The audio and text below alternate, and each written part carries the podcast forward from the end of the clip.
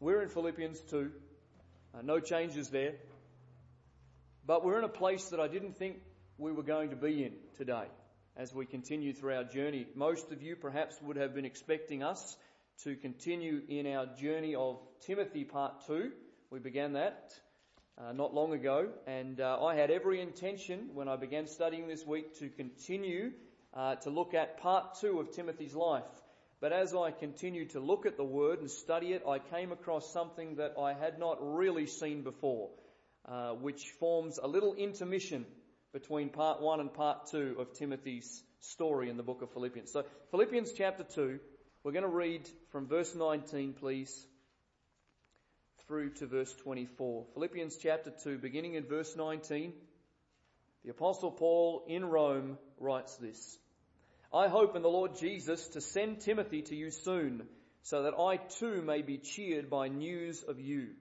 For I have no one like him who will be genuinely concerned for your welfare. For they all seek their own interests, not those of Jesus Christ. But you know Timothy's proven worth, how as a son with a father he has served with me in the gospel. I hope therefore to send him just as soon as I see how it will go with me. And I trust in the Lord that I, that shortly I myself will come also. Unless you are looking carefully, you may have missed the text. The text that we're going to look at today is verse 21, found in between two complementary verses about this man Timothy. Verse 21 says, For they all seek their own interests, not those of Jesus Christ. Today we come to a portion of scripture that is without doubt one of the saddest in the book of Philippians. We have compliments about Timothy in verse 20 and further compliments about Timothy in verse 22 and sandwiched in the middle is this devastating truth by Paul regarding the servants of Christ who had abandoned their spiritual posts to pursue self interests. You see that? For they all seek their own interests, not those of Jesus Christ. And so, as I said, we're going to take a short intermission today between our study on Timothy part 1 and part 2. And we're going to focus on this one comment made by the Apostle Paul here in verse 21.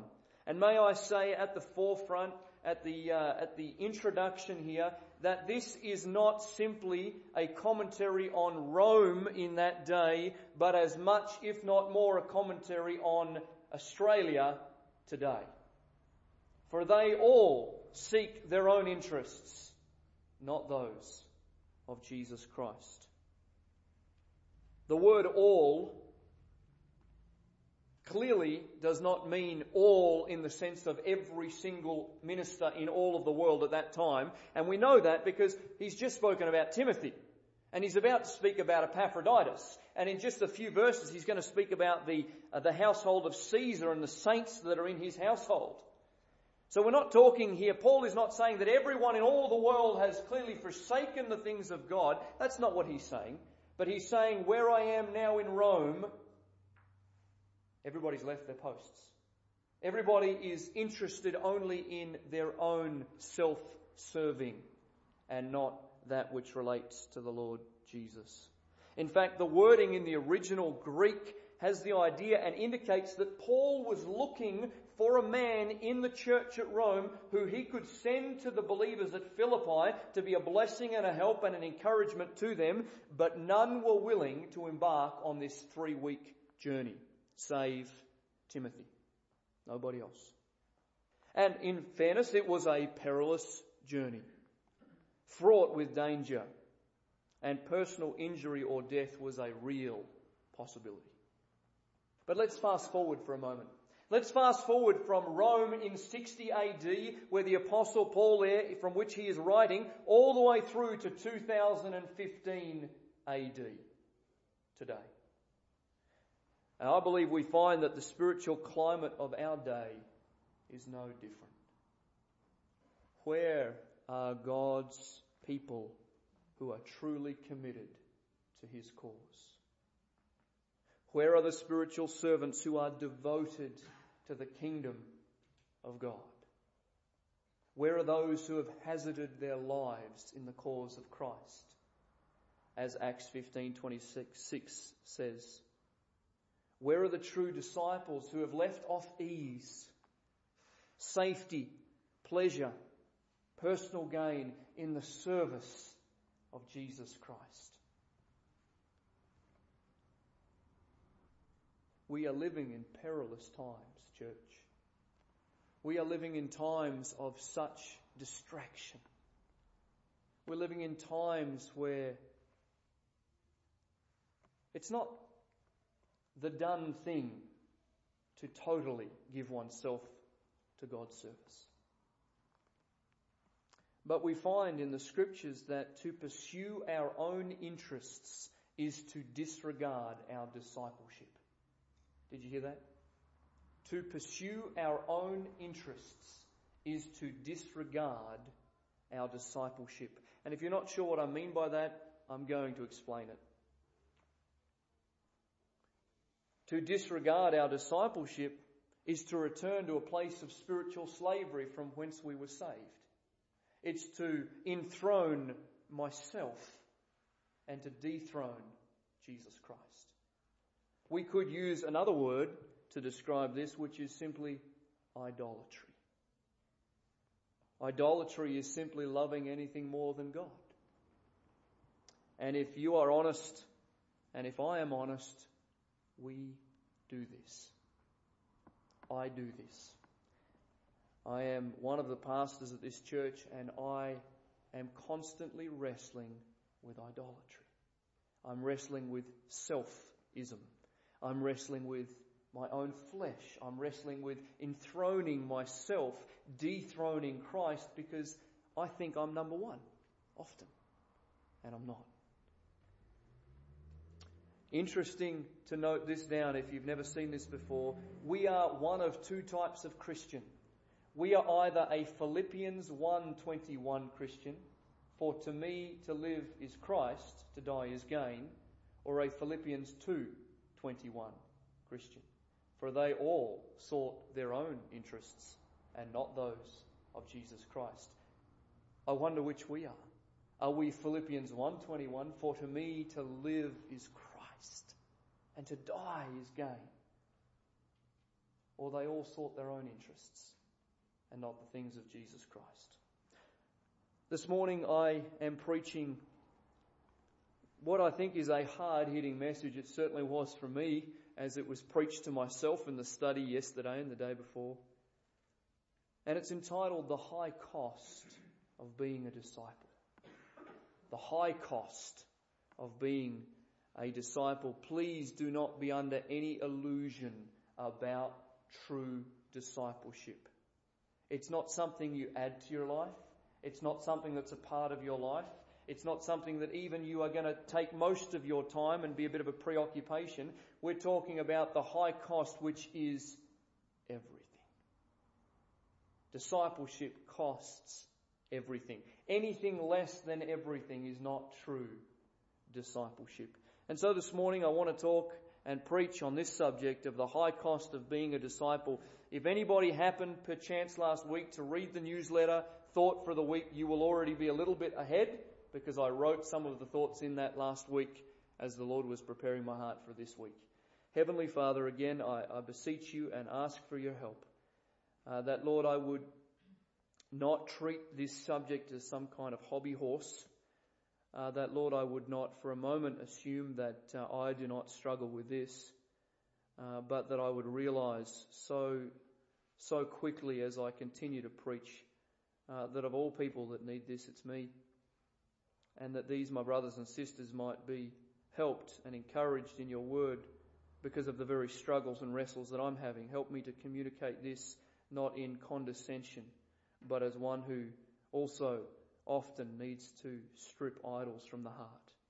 Lord, we pray that we as a local assembly at Mount Cathedral Community Baptist Church would be given over to true discipleship and all that that entails. Pray again that you would help this message be uh, communicated effectively and that you'd use it greatly in our lives. In Jesus' name, amen.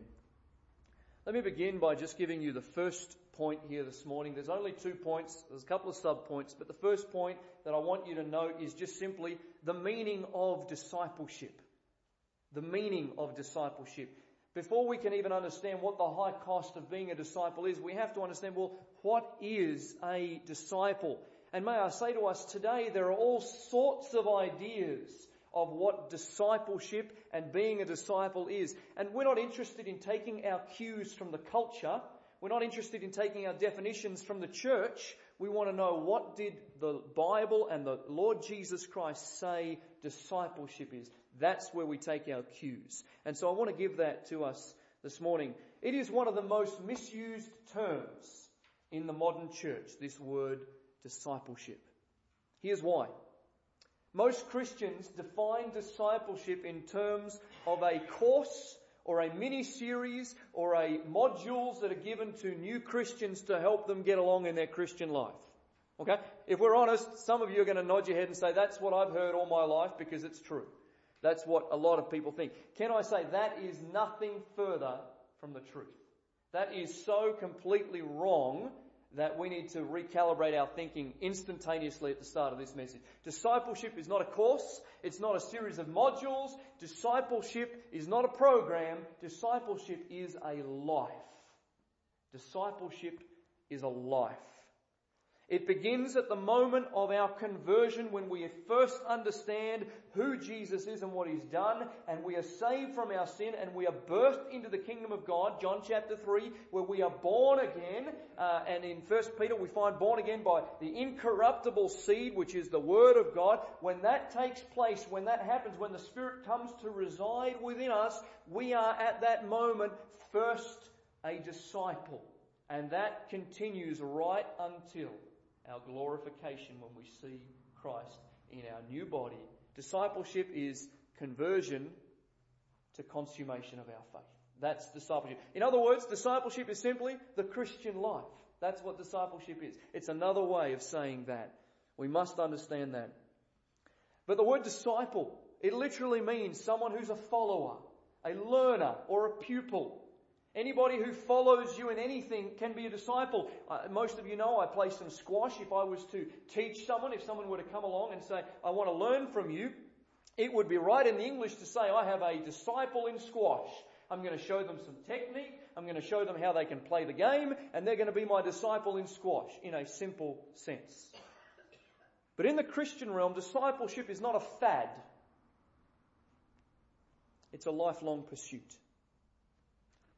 And you say, well, how is that the case? Surely when you play squash with someone, if they get better than you, then uh, they're no longer your disciple. Well, that's true. But you know what happens in the Christian life? Our discipleship is in relationship to the Lord Jesus Christ, and you will never pass Him. That's why discipleship is for life, because I'm a follower of one who's perfect and becoming more and more like him, but I will never get to that place in this life. So discipleship is an ongoing, present, continuous reality in the life of a Christian because of who the Master is. It is marshalling all of our energies and powers to achieve the final goal, and that final goal is none other than Christ likeness. In fact, the Bible tells us it is enough for a disciple to be like the master. That's the point. Discipleship is all about what we are to become. I'm to become a better squash player. I'm to become a better teacher of the person who wants to learn and so on. But discipleship is becoming like that individual to whom I am following close behind. Now here's a sad reality, I believe. I believe the world has a better understanding of discipleship than the church does in many instances. Let me give you some illustrations. Let me give you the modern football disciple. Here's what they look like. They spend thousands of dollars every year purchasing their membership. They have the latest jerseys, the latest colours, the newest logo on that jersey that they've bought. They attend every game without fail. Their life is based around the football calendar as opposed to anything else. They dress up for the occasion. You've seen some of these people on television. I mean, like they are serious about this football game.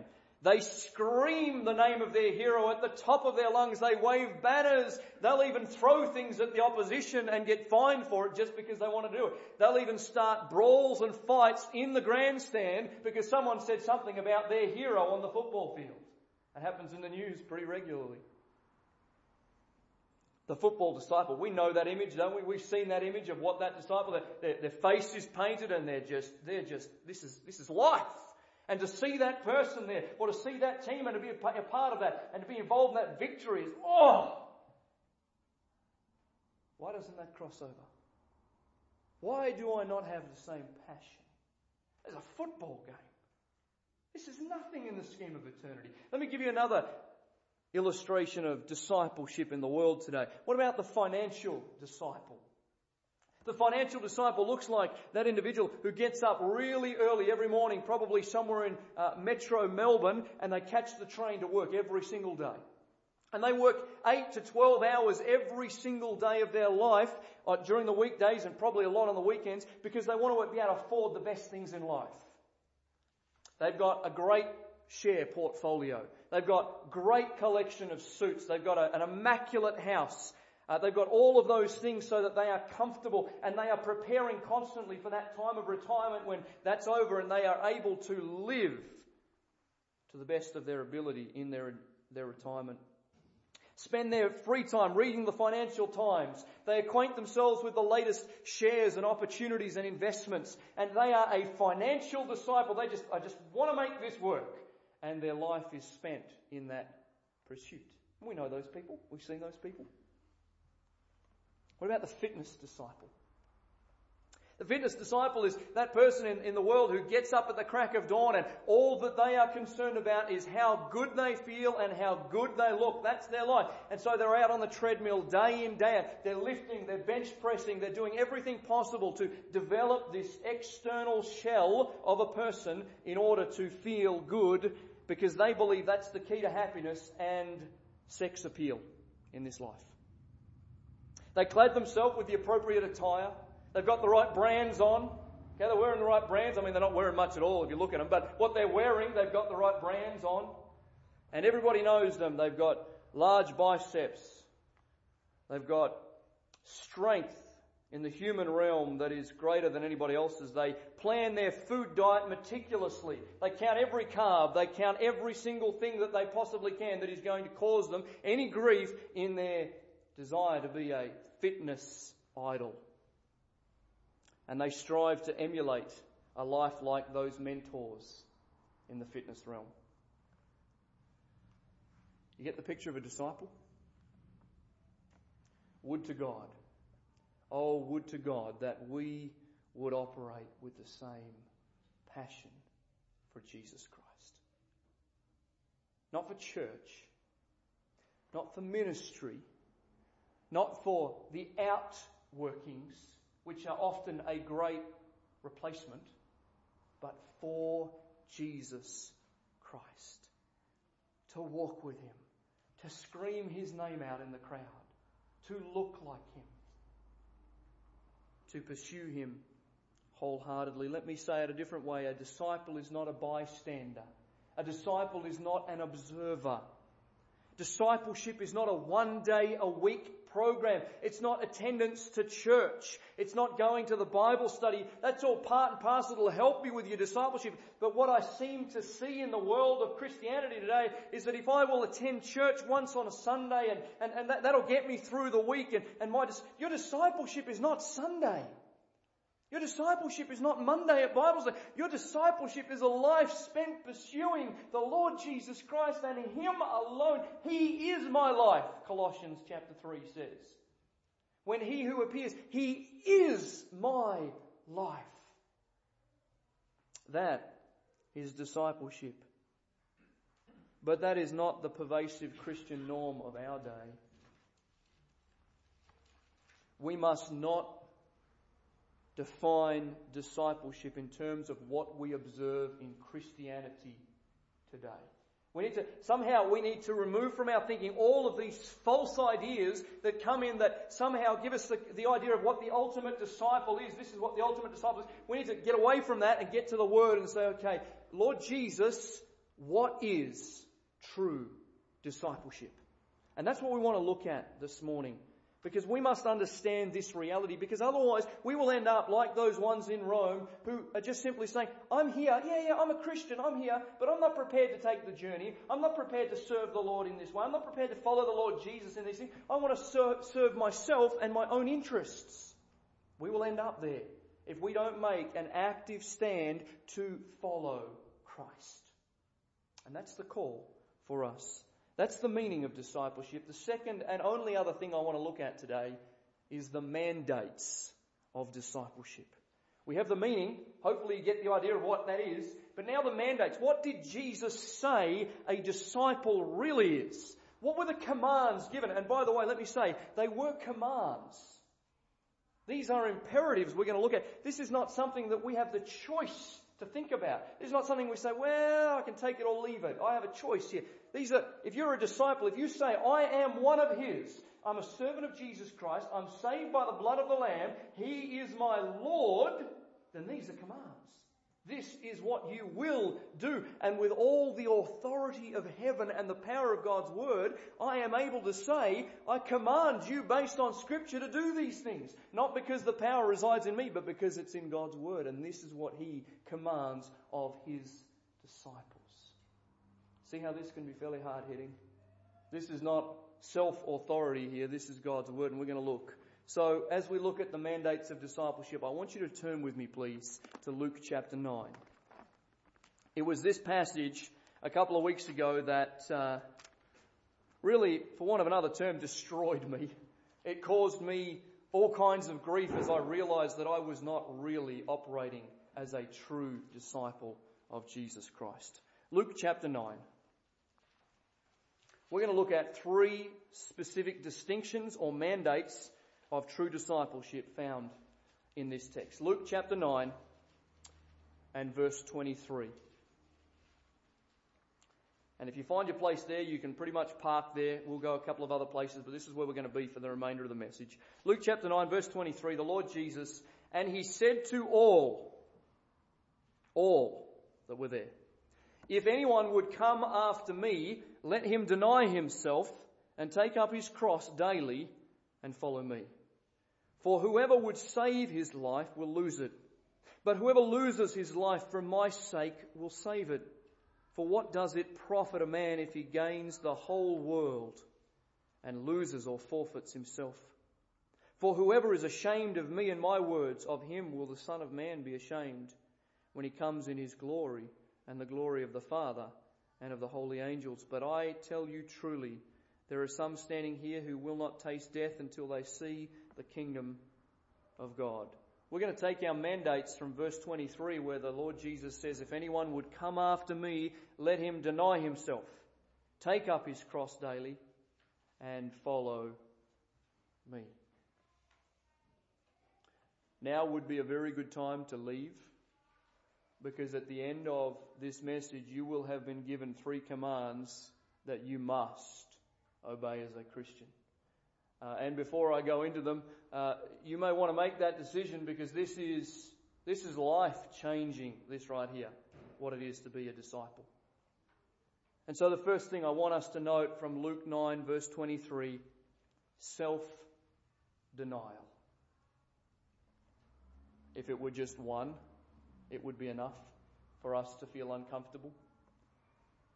If anyone would come after me, let him deny himself.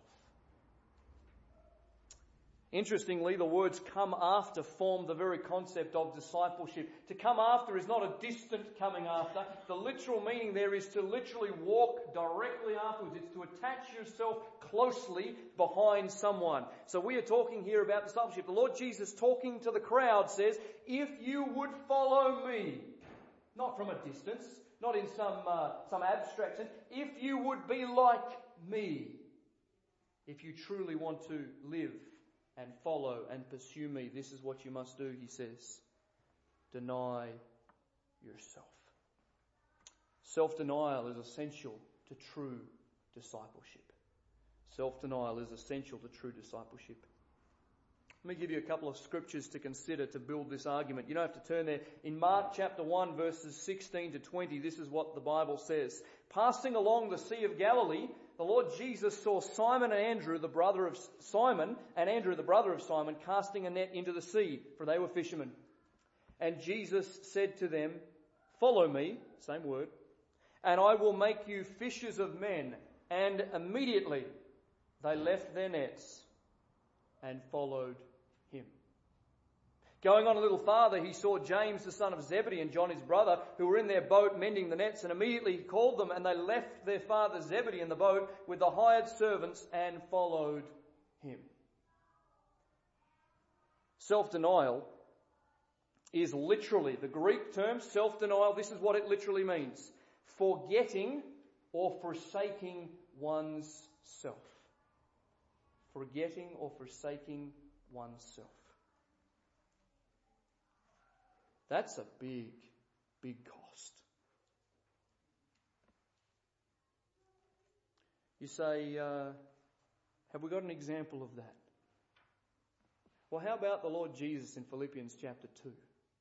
where he is prior to his incarnation, prior to him actually coming in the form of a man, he is the most glorious one. He's the creator of all that we see. The Lord Jesus, the Bible says in Colossians chapter 1, he is all of that. And what does he do? He condescends to men. He denies his former estate in order that he might come in the form of a man and be a servant, take on that form and die on a cruel, rugged old cross for our sin.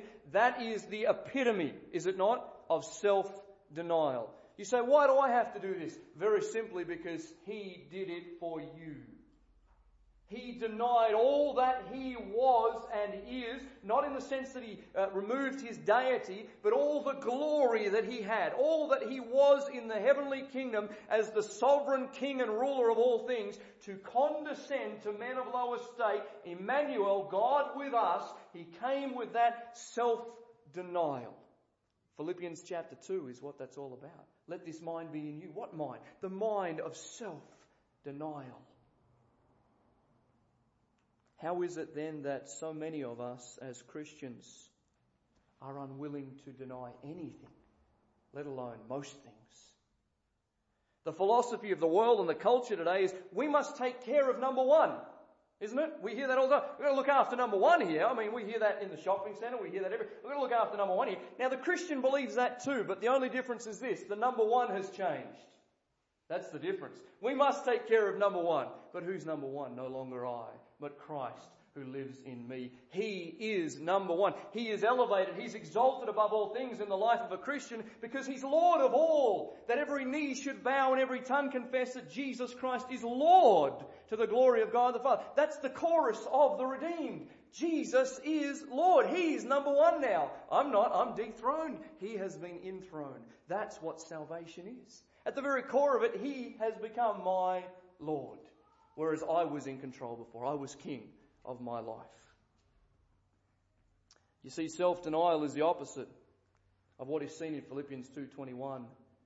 Nobody was willing because they were so interested in their own selfish pursuits, not the things of Jesus Christ. That's how we got to this matter of discipleship this morning.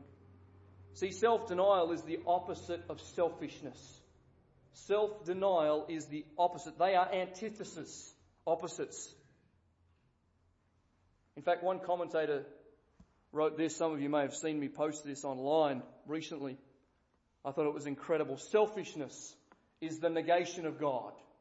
It's the poison ivy in the garden of life. The rust on the weapons to be used in the battle of life. It's the moth that ruins the garment of service. It's the mud in the stream of life. It's the smoky hearthstone in life's house. It's the mouse that gnaws destructively. Selfishness is the atrophy of spiritual muscles. It's the arthritis of spiritual prowess. It's the suicide of greatness. It's the downfall of the soul. Selfishness. Before we move on, I need to explain just a little bit more about what this matter of discipleship and specifically self-denial really looks like. Uh, Luke chapter 9, verses 57 to 62, I'd like to read to you, please, if you want to just turn the page there.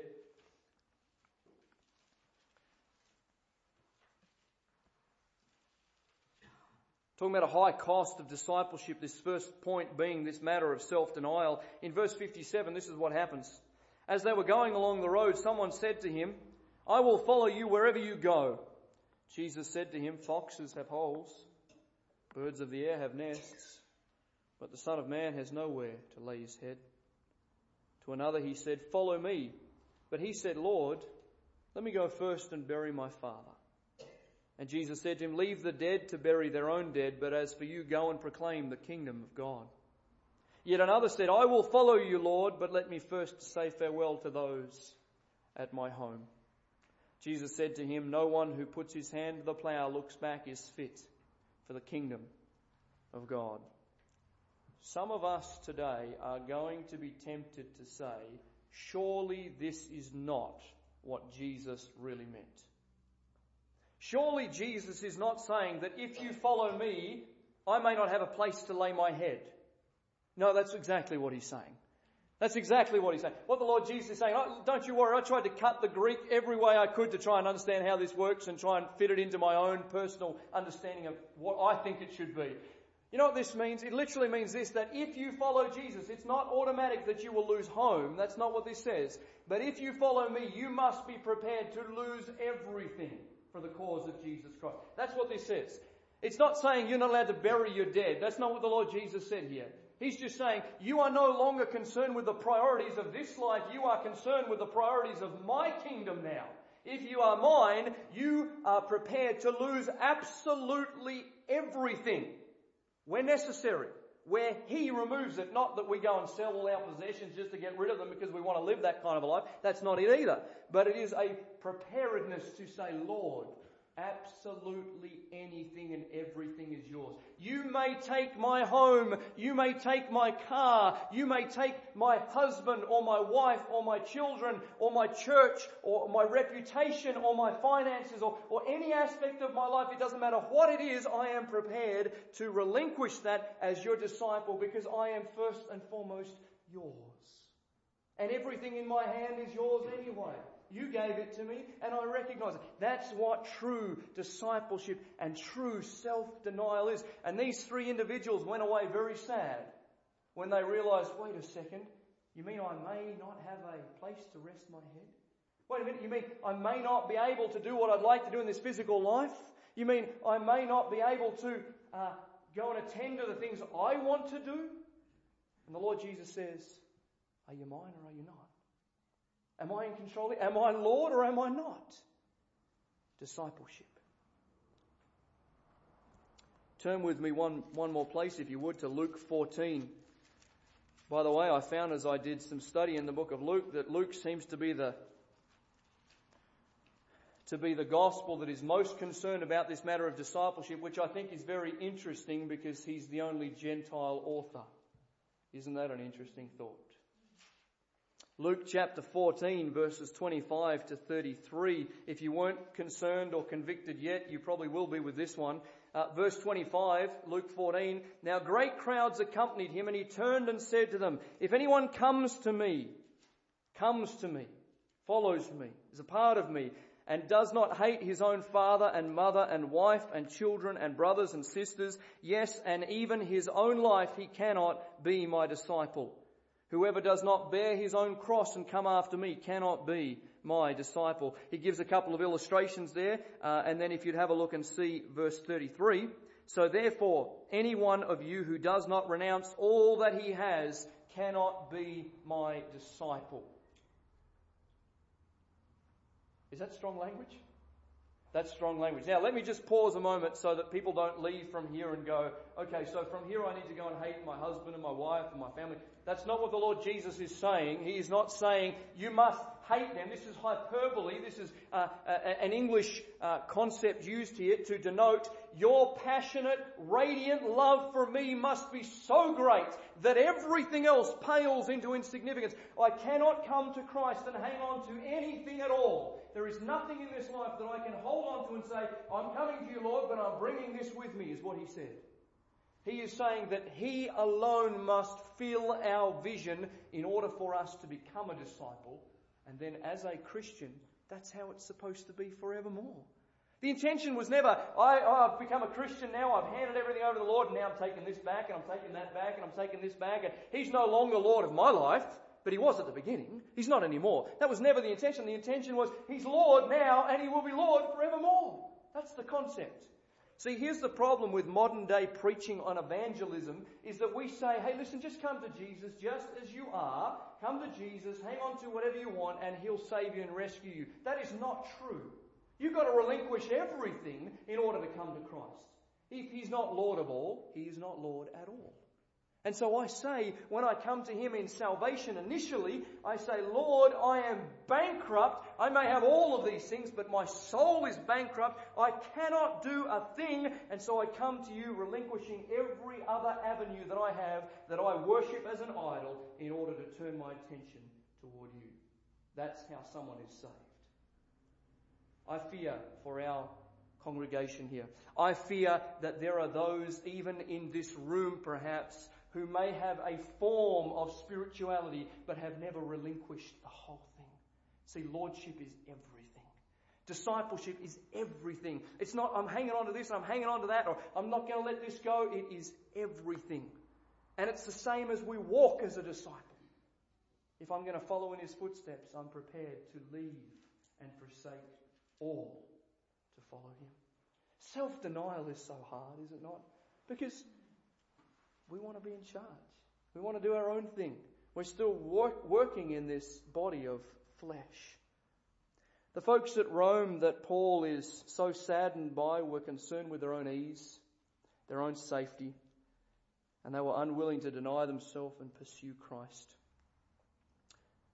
Let me ask us this morning what stands in the way of your self denial? Whatever that is, and whatever you take a moment, if you're going to be honest before the Lord, if there really is something there, whatever that is, or whatever that item or that individual is, that is the idol that must be removed. Whatever stands in the way of me saying, Lord, here I am all of me. You do whatever you want. I'm yours. You bought me with your precious blood. Whatever stands in the way, that is the idol that you say, Lord, strip the idol from my life. I, I, I can't do this myself. I want a renewed vision of you. I want to be able to deny everything. Let me tell you what happens if you don't do this. For Demas hath forsaken me, 2 Timothy 4:10, having loved this present world.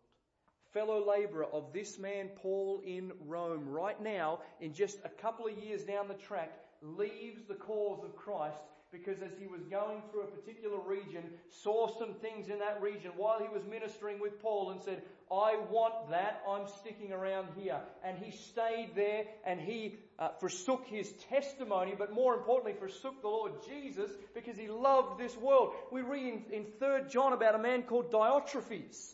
And Diotrephes in 3 John verse 9, the Bible says, he liked to put himself first in the congregation. And he is forever marred in the scriptures because a man would not relinquish himself. What about Jonah? Jonah is a classic example of someone who, who heard God's call, had already served the Lord before. He was a prophet long before Nineveh came about. We read that in the Old Testament earlier. But here's Jonah. This call is incompatible with what I want to do. I'm going the other way. You know what he did? He said, I am not going to deny myself and obey God's call in this. I'm going to go my own way. And off he ran down this way. And it was the Lord who constantly came back to him and, and brought about situations in his life that finally restored him to that place. I wonder where God wants you. I wonder what God wants you to be doing with your life. I wonder how many more men there would be in our country who would be willing to teach and preach the word if they answered the call of God, laid aside their self-interest and served Jesus Christ first. I wonder how many more godly, virtuous women there would be in our Australian land, Christian uh, churches that are saying, I'm going to uh, ignore my own self-interest in order to be what God wants me to be. I wonder how many more husbands would love their wives as they ought to because they're laying aside their own interests and the things they want to do to serve and love their wives as Christ loved the church. I wonder how many more children would be obedient to God and to their parents when they say, I know that I want to do this, but I love my parents in the Lord and I am going to obey. See how it changes everything? A whole community, a whole church is changed when people become true disciples of Jesus Christ where I will let everything else go. I wonder, are you willing to pay the price just on this first one? Self denial. Let me give you one other example before we move on.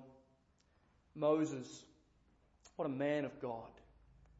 Moses in Hebrews 11:26. He considered the, the reproach of Christ greater wealth than all the treasures in Egypt. Do you know what was at the foot of Moses?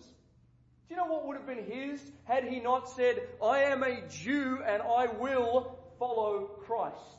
That's what Hebrews says. It says that he had an understanding of who the Messiah was going to be. He didn't know it was going to be Jesus Christ, but he understood that the Messiah was coming. So he left all of this in order to be with his people and he esteemed the riches of Christ greater worth than all of that that was in Egypt.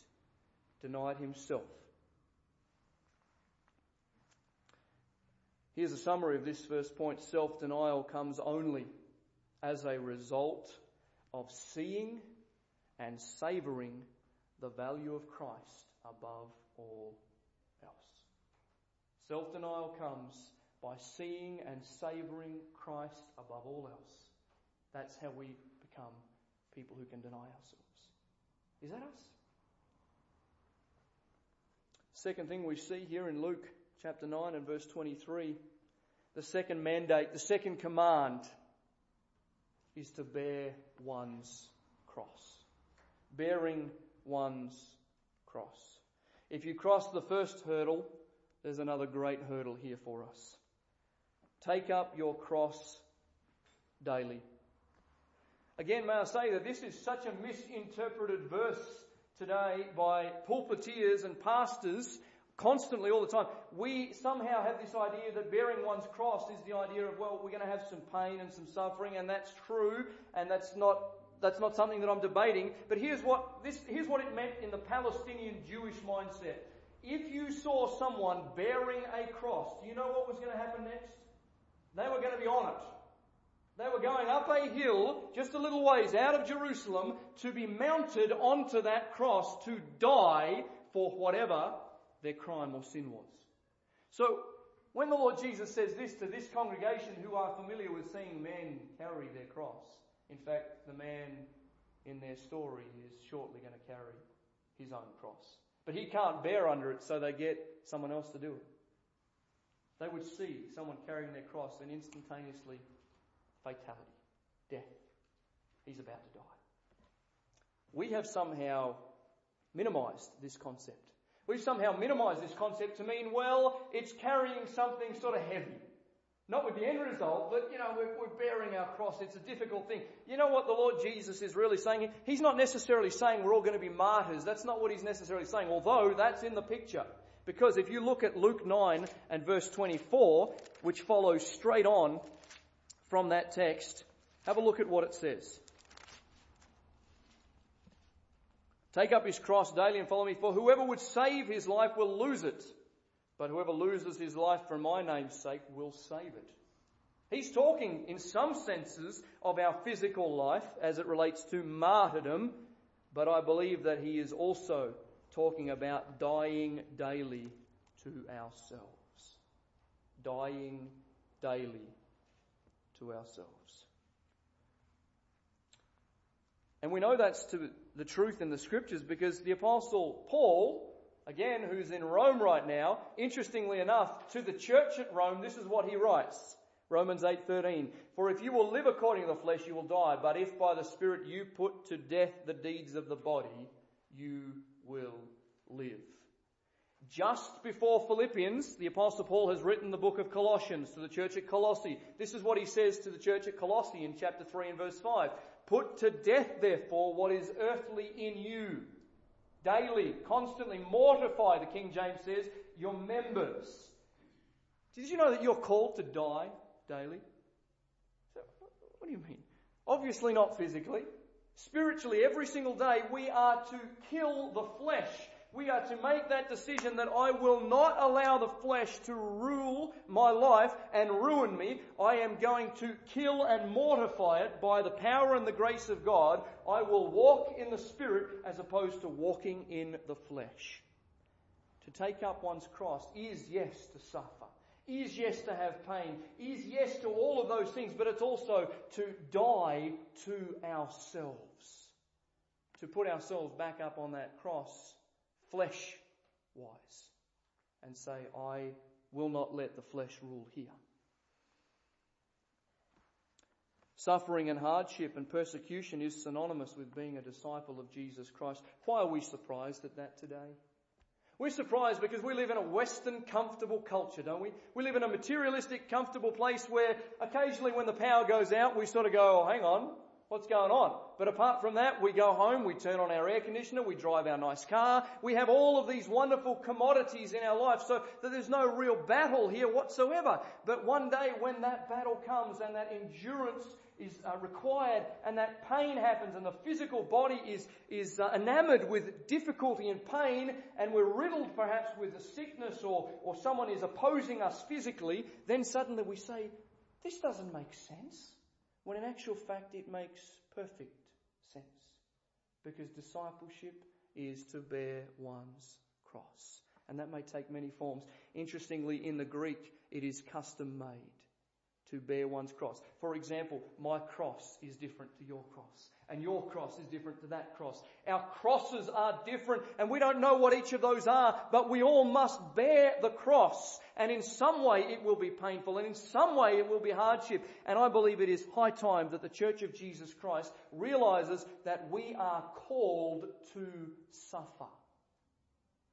We're actually called to suffer. You know, your calling to Christianity was also your calling to suffer. Now, if you go out there and preach the gospel like that, let's see how many five minute converts come. You say, hey listen folks, yes your sins are forgiven, but recognize also that in this calling will come suffering. I think we'll find that the false converts will disappear pretty quick. But we're leaving that out of our gospel message. Because here's what uh, 1 Peter 2.21 says. For what credit is it when you sin and you are beaten for it you endure? But if you do good and suffer for it, you endure. This is a gracious thing in the sight of God. For to this you have been called because Christ suffered for you, leaving an example that you might follow in his steps. You're called to walk in his suffering steps. Philippians 1:29 we already looked at this for it has been granted to you that for the sake of Christ you should not only believe in him but also suffer for his sake. Let me ask you are you suffering? Are you suffering in some aspect because discipleship involves cross bearing? And we don't say, Lord, take away the suffering, take away the suffering. We say, Lord, strengthen me in this suffering. Lord, help me endure this because I know you're doing a work. James chapter 1, the trying of my faith works patience, endurance, and you're giving me, and you say, if I want wisdom, I can ask for wisdom so I know how to deal with it. It's never, Lord, take away the suffering. Can't handle it. In fact, the Apostle Paul, you recall in 2, uh, 2 Corinthians chapter 12, he says, doesn't he? Uh, three times they asked the Lord to remove this thorn in the flesh. And the Lord said, No, no, no. My grace is sufficient for you. For my strength is made perfect in your weakness. So I'm strengthened spiritually as I am weak here. That's exactly what uh, Paul said in Corinthians elsewhere, where he said, The outward is, is perishing, this body is perishing, but I'm renewed day by day in the spirit of my mind. You say, Yeah, I want to be a disciple. I want to be a disciple. Hebrews 11, 32 to 38. Listen to this. And what more shall I say? Again, I believe this is Paul, but you make your own decision on who that is. For time would fail me to tell you of Gideon, of Barak, Samson, Jephthah, of David and Samuel and the prophets, who through faith conquered kingdoms, enforced justice, obtained promises, stopped the mouths of lions, quenched the power of fire, escaped the edge of the sword, were made strong out of weakness, became mighty in war, put foreign armies to flight. Women received their dead by resurrection. Women received their dead back by resurrection. Some were tortured, refusing to accept release. so that they might rise again to a better life. Others suffered mocking and flogging and even chains and imprisonment. They were stoned. They were sawn in two. They were killed with the sword. They went about in skins of sheep and goats, destitute, afflicted, mistreated, of whom the world was not worthy, wandering about in deserts and mountains and in dens and in caves of the earth. It, this is discipleship. This is the, this is the hall of faith here. This is what we're seeking to become. It's not going to be this great life as the world sees it. Taking up one's cross signifies a willingness to go to any extent for Christ. Total commitment and passion for Him. Have you got that? High cost of discipleship. The last thing that I want you to note and I know I have uh, laboured long in some of these things, but I hope you would just give me a few more moments to consider this last thing obedience. Obedience. He says, Deny yourself, take up your cross daily, and follow me. In other words, obey me. Walk as I have walked. Walk in the way that I have told you to walk. Obedience. It's such a simple thing, isn't it? Obedience. It really is a simple thing. Here's a command, I do it. But it's really not that simple when it comes down to, so I have to do this instead of what I want to do here. Uh, we see it with children all the time, don't we? That's why we sing the Sunday school song, Obedience is the very best way to show that you believe. But you know what? A lot of the children have it, but some of us adults really don't have that song down, literally. Obedience is the very best way to show that you believe.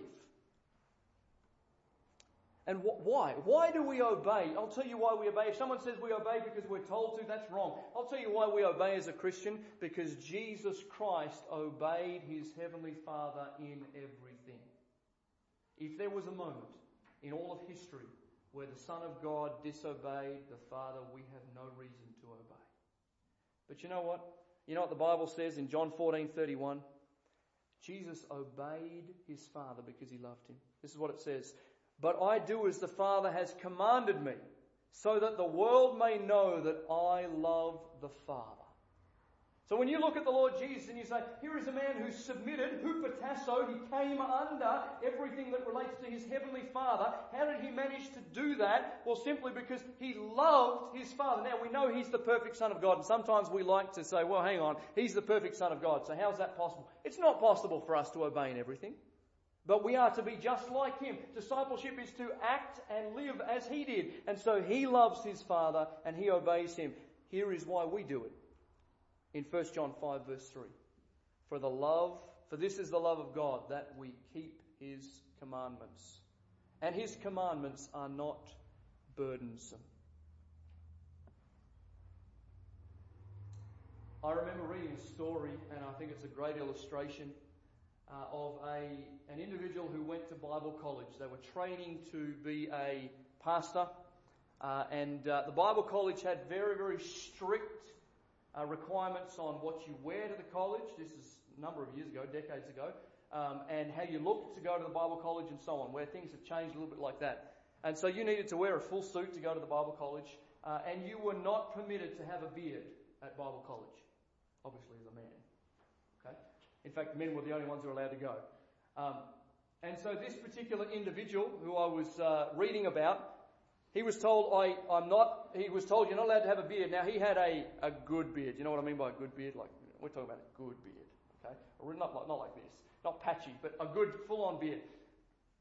And he came to a point of having to question, am I going to surrender to this ridiculous notion that I am not allowed to have a beard at Bible college. And most of us would say, come on, that is a ridiculous concept. That's a requirement that a beard, you're allowed to have a beard at Bible college. But it was a real conundrum for this individual because he wanted to train to serve the Lord in the ministry, but in order to do that, he needed to remove this long-term beard that he was, you know, very fond of. A decision. Now you say, well, that's, that's not a fair, that's not a fair command over here. And perhaps it's not. But he was in a conundrum here. I want to serve the Lord. God's called me here. God's called me to this place. This is the rule. And what happened in him, you know what happened? His love for Christ and his love for the long-term goal and vision of what Jesus was going to do in him and through his ministry caused him one morning to get out his razor and shave off that great big beard and go to the Bible college. And you know what happened? That was no longer a burdensome or grievous command because something greater than it had occurred. He loved the master more than the commandment here. You know what happens for us? We look at the commands so often of Jesus Christ, and hey, this is nothing like a biblical command, a Bible college beard command, but we look at the commands of Christ and say, that is just, that's way too high, that's cutting too high. We don't have to do that, surely. We look for ways to get around it instead of something else that we ought to do, which is say, I love the Lord Jesus Christ with all of my heart. No command is burdensome. I love him. I'd do anything for him. He is my God. He rescued my soul. And if this is the requirement, then gladly will I do that. Gladly will I obey. I embrace the opportunity to show him how much I love him by obeying in something that I find hard. That's how obedience happens. Obedience that happens a different way becomes legalism. So we must focus our attention on our love for Christ in order that we would obey him effectively. See, we talk about this notion of lordship. Lordship. He's the master. You know, when you say Lord Jesus Christ, you are saying He's the King, He's the Master. You better stop saying that if you're not prepared to come under His Lordship. We say, Dear Lord, in our prayer often. In the name of the Lord Jesus Christ. Now, Jesus and Christ are no big problem to us. Jesus, that simply means Jehovah's salvation. Christ, the anointed one. But when you tack Lord on, you are saying you are in charge. You are the master who provided my salvation, who is the anointed prophet, priest, and king. That's what Lord Jesus Christ means. If he's truly Lord, then we will obey. We will submit. So, in conclusion, I want us to note that Paul's indictment of the believers in Rome, which is where we began, was sweeping and severe. Don't you think? No one no one would do this. They're interested in their own self pursuits. But I fear greatly for us that this is true of the 21st century church. I hope it's not true of us, but maybe it is. Most will only serve Christ when the gain from such an endeavour is compatible with their own. If it makes me look good, I'll do that. Not if it's going to cost me. If this is going to cause me some grief, some pain, in other words, I'll only serve Christ to the extent that it ministers to my own needs and desires. That is not self denial. That's the opposite. That's selfishness. So here is the, the point at the conclusion of all of this. We must come to a place where what we want is not even in view. What I am calling us to, what I am calling myself to, renewed is radical Christianity. Radical Christianity. A Christianity that will obey the mandates of a true disciple of Jesus Christ, being willing to forsake all. We're saying, in other words, surrender.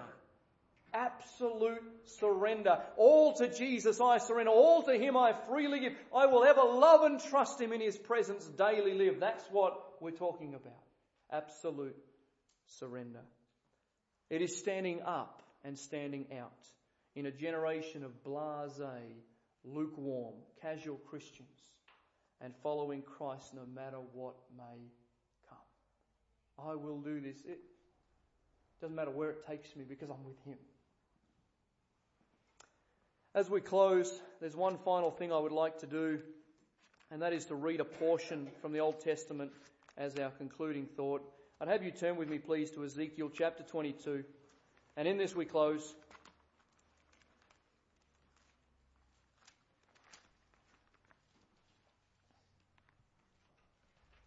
I believe Ezekiel 22 and this passage of scripture, which I have referred to many, many times over the last 15 years of my preaching life, I believe it is just as relevant today, if not more so, if I may say that, than it was even to the people there in Israel to whom it was written. Ezekiel chapter 22. Listen to the heart of God towards his people. In verse 23, Ezekiel 22, verse 23. And the word of the Lord came to me, to Ezekiel that is, and he said, Son of man, say to her, that is Israel, you are a land that is not cleansed or rained upon in the day of indignation. The conspiracy of her prophets in her midst is like a roaring lion tearing the prey. They have devoured human lives. They have taken treasure and precious things. They have made many widows in her midst. Her priests have done violence to my law and have profaned my holy things. They have made no distinction between the holy and the common. Neither have they taught the difference between the unclean and the clean and they have disregarded my Sabbaths, so that I am profaned among them. Her princes in her midst are like wolves, tearing the prey, shedding blood, destroying lives to get dishonest gain. And her prophets have smeared whitewash for them, seeing false visions and divining lies for them, saying, Thus says the Lord God, when the Lord has not spoken. The people of the land have practiced extortion and committed robbery. They have oppressed the poor and needy and have extorted from the sojourner without justice. Notice verse 30. And I sought for a man among them who should build up the wall and stand in the breach before me for the land, that I should not destroy it. But I found none. I found none. Therefore, because there are none, I have poured out my indignation upon them I have consumed them with the fire of my wrath. I have returned their way upon their heads, declares the Lord God. You say, what's the point of reading a text out like that? Very simply, that that is not the foreign nations to whom God is speaking. That is His Old Testament church, and you know what I mean by that. That is His people in the Old Testament. That's His called out ones. Friends, this is our generation of Christianity looks just like this. And God is looking, I believe, for men and women to stand up as true disciples in the midst. Are you willing to pay the price? Are you willing to be a faithful disciple of Jesus Christ? Heavenly Father, thank you for a time in your word. I, uh, I realize that there is much, much that has been said today, and I pray that every every word that has been said would be helpful and fruitful to us. Lord, we, uh, we live in perilous times and we live in a time where true discipleship is not by any means the norm, it's the exception.